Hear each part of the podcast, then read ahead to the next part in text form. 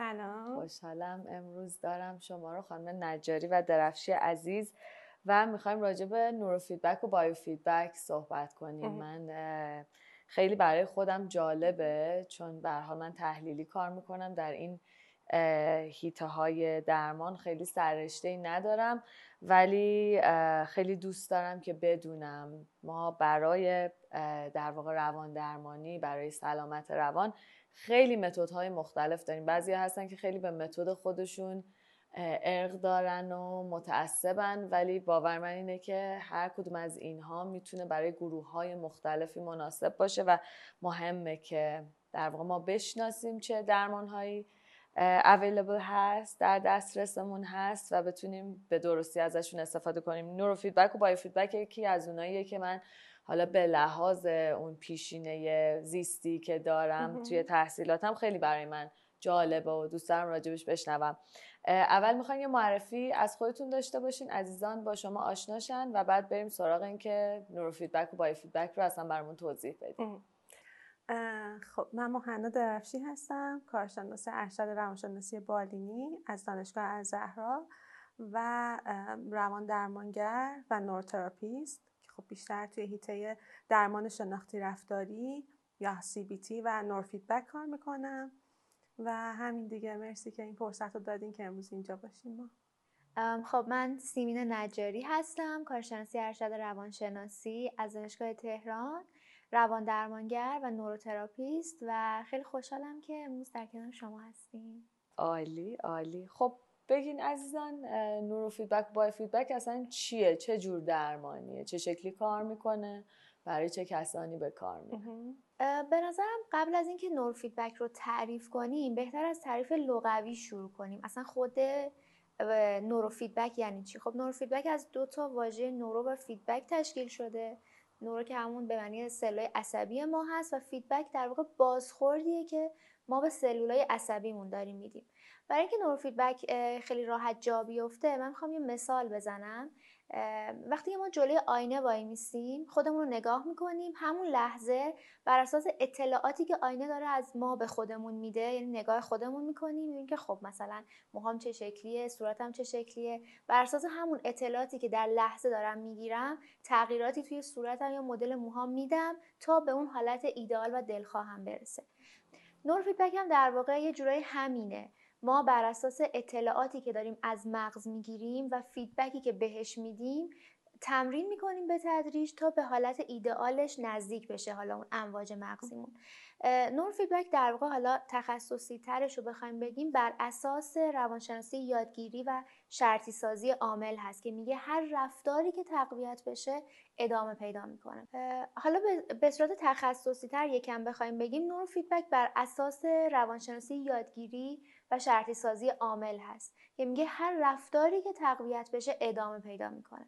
پس ما هم توی نوروفیدبک هدفمون همینه که تقویت بکنیم سلولای من خیلی دوست دارم اینجا اضافه بکنم که اصلا ما چیز چه چیزی رو قرار تقویت بکنیم؟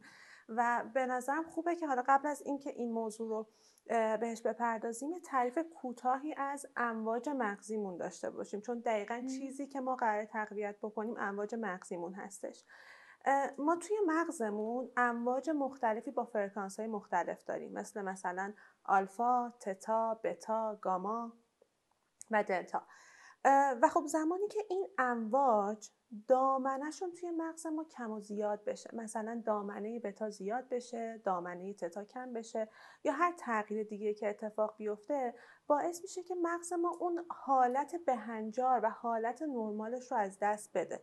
برای مثال مشکل خواب پیدا بکنیم افسردگی پیدا بکنیم وسواس بشیم ADHD بشیم یا هر چیز دیگه و توی نوروفیدبک ما دقیقا میایم همین امواج رو به حالت نرمال برمیگردونیم. یعنی ما با کمک تست هایی که قبل از ارائه نوروفیدبک به مراجع ازش می‌گیریم میایم بررسی می‌کنیم ببینیم این امواج الان توی چه حالتی هستن.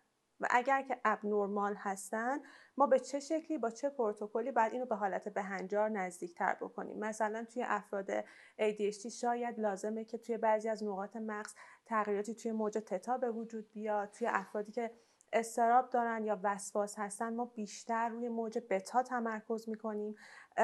و همین دیگه. یعنی ما با اون الکترودی که روی سر می‌ذاریم امواج رو ثبت می‌کنیم ببینیم آیا اینها پاتولوژیک هستن یا اینکه نه خیلی هنوز از حالت نرمال خارج نشدن. و اگر که پاتولوژیکن میایم فیدبک میدیم و سعی می‌کنیم که امواج رو به حالت نرمالشون نزدیک تر بکنیم. درسته. سو پس ما داریم از یک سیستم از یک دستگاهی صحبت می‌کنیم که قرار هستش که امواج مغزی و اتفاقات در واقع نورونی که در مغز ما در حال انجام هست رو ترک کنه رکورد کنه یا ضبط کنه. و این امواجی که ضبط کرد این اطلاعاتی که از مغز گرفت حالا قراره که یک بازخوردی به ما بده. این چه شکلیه؟ این دستگاه چه شکلیه؟ اگر کسی که ندیده بدون اصلا قراره با چی طرف بشه. ببینید این دستگاه حالا دستگاه نور فیدبک انواع مختلفی داره ولی بیسش بر اساس الکترودهایی هست که ما روی پوست سر می‌ذاریم. یعنی ممکنه که یک یا چند تا الکترود روی اون ناحیه‌ای که ما می‌خوایم تغییر رو توش ایجاد بکنیم قرار بگیره. توی مرحله اول ما حاله ارزیابی داریم و بعد از اون ارزیابی یه سری پروتکل ها چیده میشه. الکترودی که روی پوست سر قرار می‌گیره اون امواج رو ثبتشون می‌کنه و زمانی که امواج بیان به حالت نرمال نزدیکتر بشن یا در واقع می‌دونید اون مثلا نابهنجاری که توی امواج داریم می‌بینیم یه خورده کمتر بشه ما یه feedback به مراجع میدیم. حالا این feedback ممکنه feedback دیداری باشه مثلا یه انیمیشن play بشه برای مراجع یا یه feedback شنیداری بشه. یکم راحتتر بخوام توضیح بدم این شکلیه که ببینید شما تصور کنید که دارین به صفحه مانیتور نگاه می‌کنید و همزمان امواج مغزیتون هم داره ثبت میشه. خب؟ حالا زمانی که این امواج مغزی به اون چیزی که ما می‌خوایم نزدیک تر بشه انیمیشنی که داره پلی میشه شروع میشه به پخش شدن و مغز یاد می‌گیره که اه پس اگر که من می‌خوام تقویت بشم اگر که می‌خوام این پاداش دیداری رو دریافت کنم سعی کنم امواجم رو توی این حالت نگه دارم. و کم کم کم کم مغز یاد می‌گیره که خودش رو آموزش بده که توی این حالت نرمال بتونه بمونه.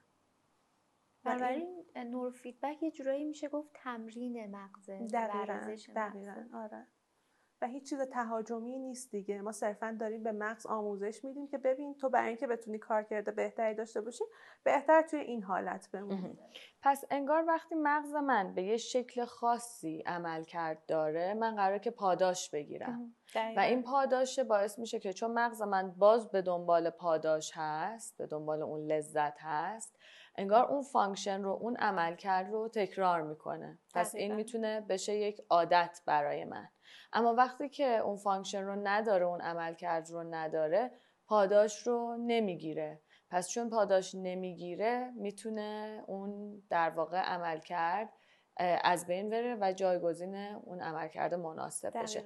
حالا من فکر کنم اینجا مهمه که ما یه مقدار شرطی سازی رو توضیح بدیم که اصلا چطوری اتفاق میفته فکر کنم این رو بیسه چون نیوروفیدبک گفتید شرطی سازی دیگه. بگیم که کسانی که نمی‌دونن بدونن راجب چی داریم حرف می‌زنیم. خب همونطور که گفته شد نور فیدبک بیشتر بر اساس شرطی سازی عامله یا حتی اگر که بخوایم ریزتر بشیم بر اساس شکل دهی. خب شکل دهی هم یکی از تکنیک هایی که توی رفتار درمانی خیلی استفاده میشه و به این صورته که زمانی که ما بخوایم یک رفتار رو افزایش بدیم میایم اون رفتار رو بخشای کوچیک کوچیک تقسیم می‌کنیم و بعد میایم به رفتاری که بیشترین شباهت رو به رفتار هدفمون داره در واقع پاداش میدیم. حالا این پاداش مثلا توی نور فیدبک همون محرک های دیداریه که به فرد میدیم. این پاداش می‌تونه هر چیزی باشه. مثلا برای بچه های هدیه کوچیک میدن برای اینکه یک رفتاری رو توشون زیاد بکنه و نور فیدبک هم پایه و اساسش همینه. سو شرطی سازی رو اگر خیلی بخوایم ساده بگیم همون جوریه که ما حیوانای خونگیمون رو ترین می‌کنیم. مثلا بهش میگیم دست بده. هر بار که دست میده یه دونه تریت کوچیک غذا بهش میدیم. و اون تریت چون براش خوردنش لذت بخشه و مغزش می‌خواد دوباره اون رو بگیره این کم کم شرطی میشه که من اگه دستم رو بیارم بالا به حالت دست دادن قراره که یه لذتی رو تجربه کنم. حالا خیلی از رفتارهای ما خیلی از عملکردهای مغز ما این شکلی به وجود اومده که یک روزی به اون شکل پاداش می‌گرفته. مثلا اینکه خیلی وقتا ما در دنیای امروز اتنشن سپنمون خیلی کم شده یعنی دامنه توجهمون کوتاه شده. چرا این اتفاق افتاده؟ چون وقتی که ما در دنیای مجازی پای تلفن نامون هستیم موبایلمون هستیم و داریم همینطوری سکرول می‌کنیم. و در لحظه ما با چی مواجه میشیم؟ شاید صدها محرک مختلف. یه پست داره راجع به ورزش میگه یکی دیگه داره راجع به روانشناسی میگه یکی راجع به تغذیه میگه این یکی خیلی خنده داره. و در لحظه مغز من داره تحریک زیادی می‌گیره و مغز ما عاشق اون تحریک است. خود اون تحریک برای مغز عین یک پاداش میمونه. و چون من هی اینو سکرول کردم هی حس خوب پیدا کردم پاداش گرفتم انگار و بیشتر می‌خوام سکرول کنم و سکرول کنم برای همین اولا عادتمون شده که سری این گوشی رو برداریم و شروع کنیم سکرول کردن. و دوم مغز من عادت کرده به این میزان تحریک. پس وقتی من با دوستان میشینم و قراره که فقط راجع به یک چیز صحبت کنیم دیگه برام انگار اون تحریک کافی نیست و می‌خوام این گوشی رو یواشکی وردارم و شروع کنم سکرول کردن. حالا این در واقع یه مثاله چه؟ خیلی رفتارهای ما. من در کودکی در واقع به خاطر این چیزها ممکن بوده که پاداش بگیرم یا به خاطر این چیزها ممکن بوده که تنبیه بشم و همه اینها میشه شرطی سازی های مغزی. حالا برای افسردگی اما چجوری کار می‌کنه؟ توی همه اختلالا ما این بررسی می‌کنیم ببینیم که حالا امواج به چه صورته. توی افسردگی می‌تونیم بگیم البته این قطعی نیستش ولی میشه گفت افسردگی با امواج آلفا و تتا مرتبطه. حالا اینم باز توی نواحی مختلف مغزی متفاوته. مثلا توی اکثر افراد افسرده موج آلفا توی نیمکره های چپ زیاد میشه. توی نیمکره های راست کم میشه. و البته اینم بگم که نورو فیدبک برای افسردگی خط اول درمان نیست. اما اگر بخوایم از نوروفیدبک برای افسردگی استفاده کنیم بیشتر در واقع کاری که می‌کنن روی موج آلفا و تتا کار می‌کنن که اونا رو به حالت بالانس خودش نزدیک تر کنن. پس برای اختلالاتی که مناسب نورو فیدبک هستن که در واقع اون فرد اول باید بیاد مورد ارزیابی قرار بگیره ببینیم مسئله چی هست و بعد اون مسئله ای که داره آیا نورو فیدبک می‌تونه براش درمان مناسبی باشه؟ و بعد برای اون مسائلی که نورو فیدبک می‌تونه درمان خوبی باشه اینطوری کار می‌کنه که میاد کج تنظیمی ها یا کج کار کردی ها در امواج مغزی رو اول پیدا می‌کنه و بعد با استفاده از تکنیک های شرطی سازی که با اون دستگاه در واقع اعمال میشه میاد این امواج رو می‌بره به سمت اینکه کارکرد سالم داشته باشن. درسته؟ دقیقا اوکی.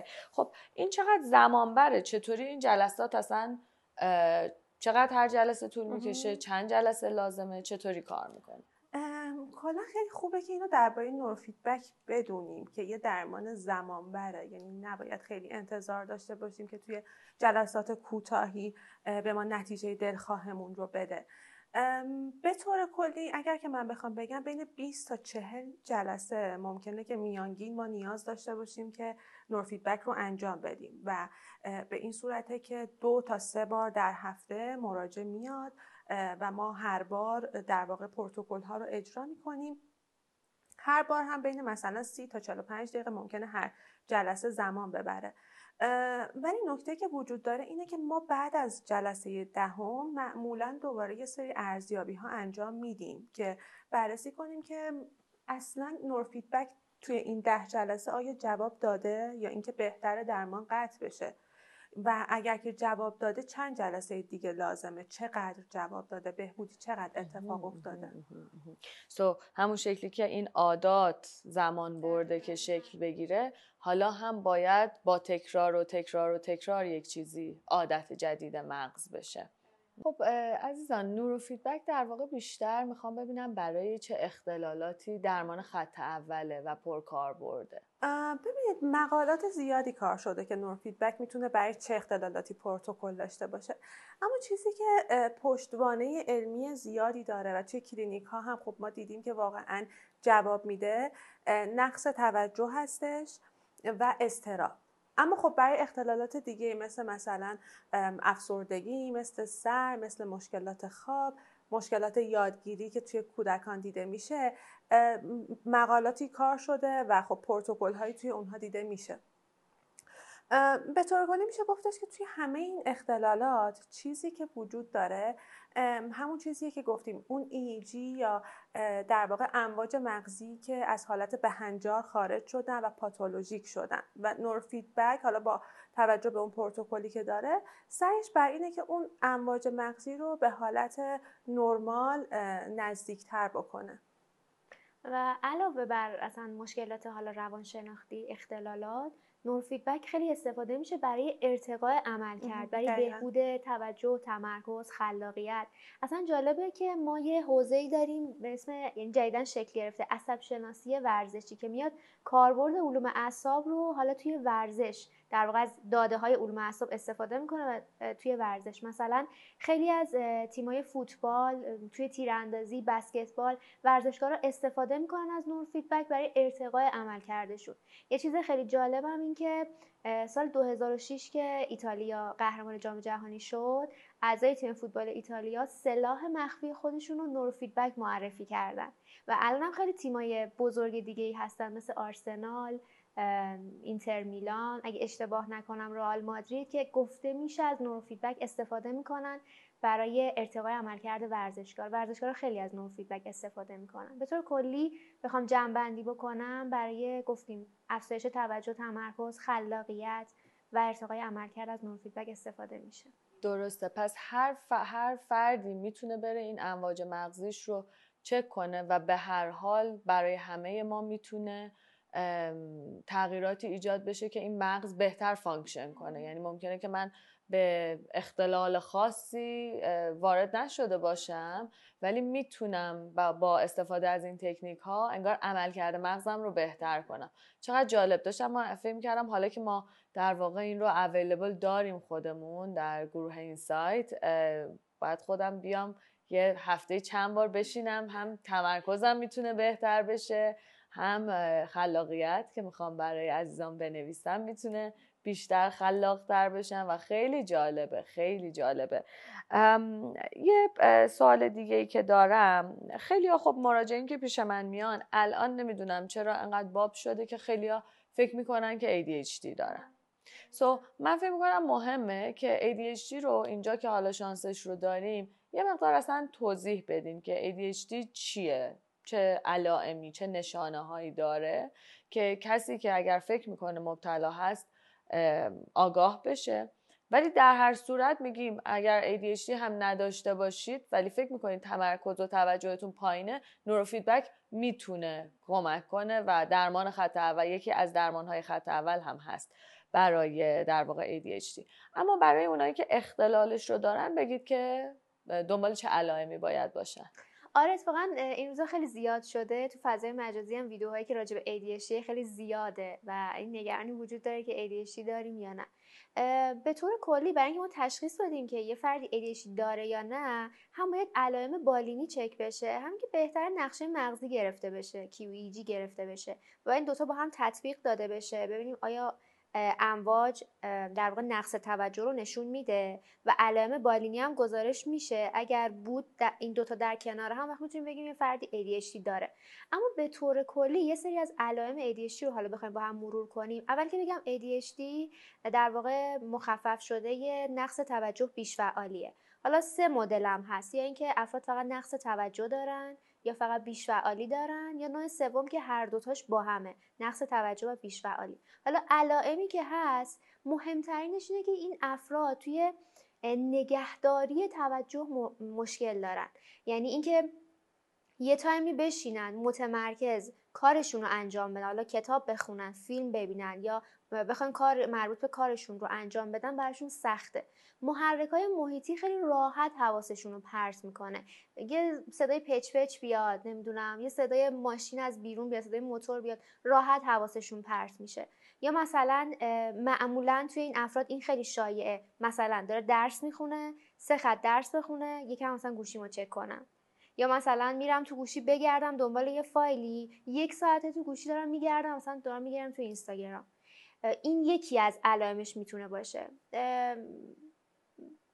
کارهای نصف و نیمه ای انجام دادن توی این افراد خیلی زیاده. پروژه های نصف و نیمه رها شده. حتی تو کارهای روزمره تو کارهای خونه. یه ذره مثلا اتاق تمیز کنم ول می‌کنم میرم تو آشپزخونه یه ذره آشپزخونه رو تمیز می‌کنم.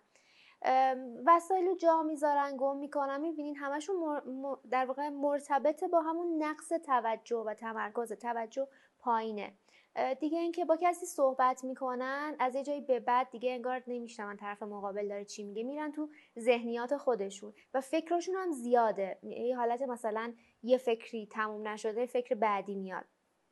فکر تو سرشون زیاده. و علامه بیش فعالی مثلا یه جا نشستن برام سخته بیقرارم همش دوست دارم راه برم به در و دیوار و میز و صندلی خیلی برخورد دارم عجول کم صبر کم طاقت اینا همه علائمش هست. اما میگم اینکه ما صرفا یکی دو تا از این علائم رو داشته باشیم به این معنی نیست که ما ADHD داریم. حتما باید علائم بالینی با متخصص چک بشه. نقشه مغزی گرفته بشه و تطبیق این دوتا با هم اون وقت می‌تونه بگه که ما ADHD داریم یا نه. انگار که اگر بخوایم خیلی ساده بگیم من فکر می‌کنم مغز ADHD مغزیه که نیاز به تحریک زیاد داره. برای همین داروهایی مثل ریتالین براشون استفاده میشه. پس وقتی مغز من نیاز به تحریک زیاد داره انگار یک جا ماندن و مثلا به درس گوش کردن boring میشه و انگار این ذهن هی می‌خواد بره. بره یک جایی که می‌تونه اون تحریک بیشتر رو بگیره. حالا توی یک چیزایی که خیلی اون تحریکش بالاست مثل game با... video game بازی کردن مثلا بچههایی هستن که ADHD دارن ولی میشینه سه ساعت هم video game بازی می‌کنه. اون جایی که من می‌تونم این تحریک رو بگیرم انگار می‌تونم بمونم. ولی اون جایی که نمی‌تونم انگار این توجه و تمرکز هی پرت میشه به جاهای مختلف. حتی ممکنه مثلا توی یک جمع معاشرتی که افراد ADHD هستن انگار می‌خواد از این کانورسیشن بره حالا با اون یکی حرف بزنه بعد بره با اون یکی حرف بعد یه کار دیگه ای بکنه. بیقراری رو توشون می‌تونیم ببینیم. و حالا برای در واقع درمان نورو فیدبک من می‌خوام ببینم که چقدر تحقیقات نشون داده که واقعا اثر بخشه واقعا کمک کننده است. آیا شواهدی هم براش وجود داره؟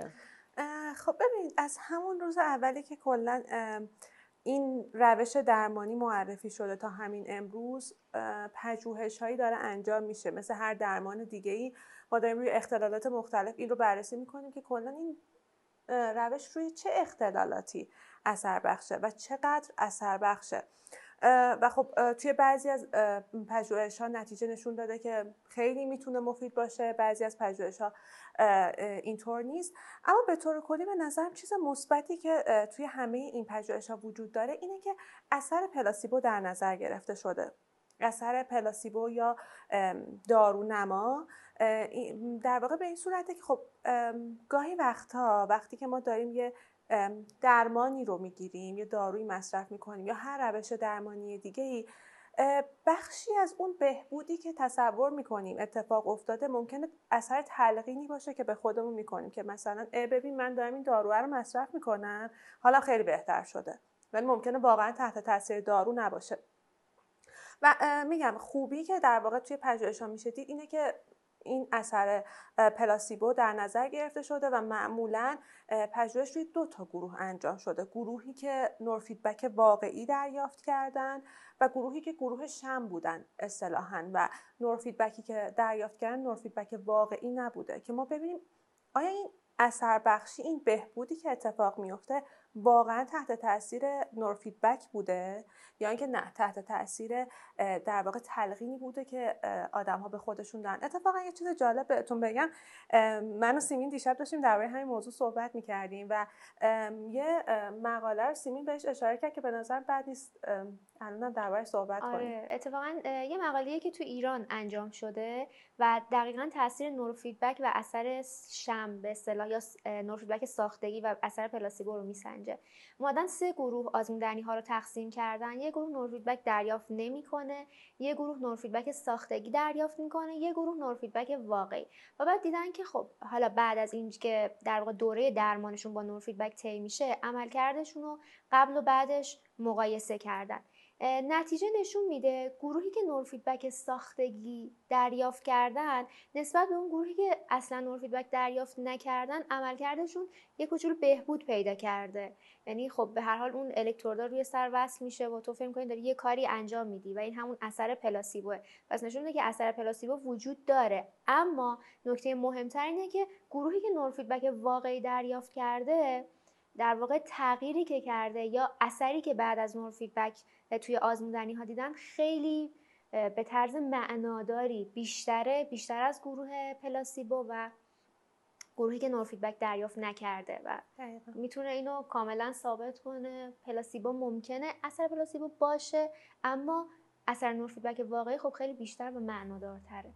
برای اینکه افراد متوجه بشن ما منظورمون از پلاسیبو چیه در واقع انگار تلقین من به خودم. مثل اینکه من میرم روان درمانی خب روان درمانی یک پروسه که چندین جلسه چندین ماه توی رویکردهای تحلیلی حتی چندین سال ممکنه زمان ببره.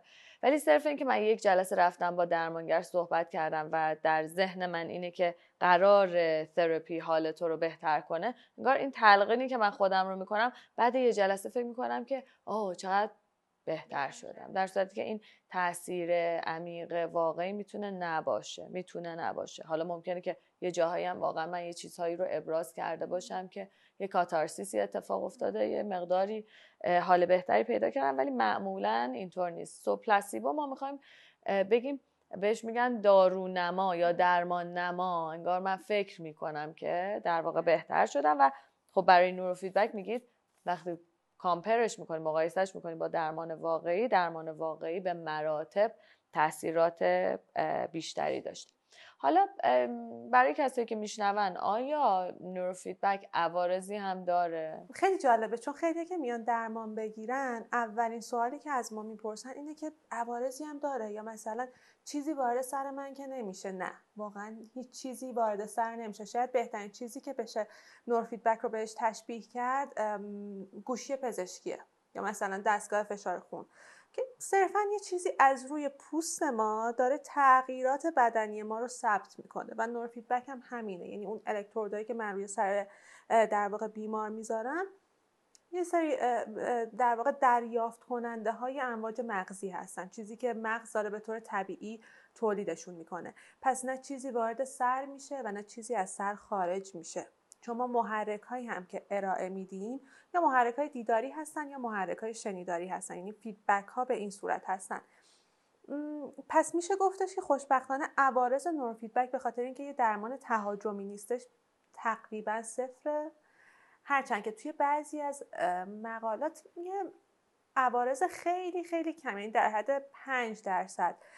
گفته شده که مثلا بعضی ها بعد از جلسه نور فیدبک ممکن بوده که عوارضی مثل سردرد مثل اضطراب مثل مشکل خواب داشته باشن که خب اینم بعد از اتمام درمان کاملا قطع شده. پس میشه گفتش که برای 95 درصد افراد عملا هیچ عارضه نداره خوشبختانه. چون در واقع کار تهاجمی روی بدن یا سر اتفاق نمیفته یک تعدادی الکتروده که قراره امواج مغزی رو ثبت کنه و بعد شما با نگاه کردن به یک مانیتور و چیزهایی که توی اون مانیتور هست این انیمیشنی که داره play میشه قراره شما شرطی سازی مجدد بشید. انیمیشن وقتی امواج OK هست play میشه. شما می‌بینید. و این انگار یه پاداشه برای مغز و وقتی که اون امواج درست نیست قطع میشه. یه مثالی که بزنیم از این شرطی سازیه که آدما متوجه بشن چیه. مثلا روی پاکت های سیگار حالا یک سری از جاهای دنیا میان عکسایی می‌زنن از آدمایی که مثلا خیلی مریض شدن با سیگار کشیدن. حالا یه ریه خیلی بیمار یک هنجره خیلی بیمار.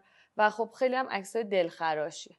بعد یه سری تحقیقات نشون میده که شما هر بار داری این عکس رو می‌بینی و بعد برای کسی که سیگاری سیگار یک پاداش یک لذته و داری بعدش سیگار می‌کشی و خود این می‌تونه تو رو شرطی کنه. یعنی پاداش برای یک صحنه دلخراش برای یک عکسی که قراره که حال تو رو بد کنه.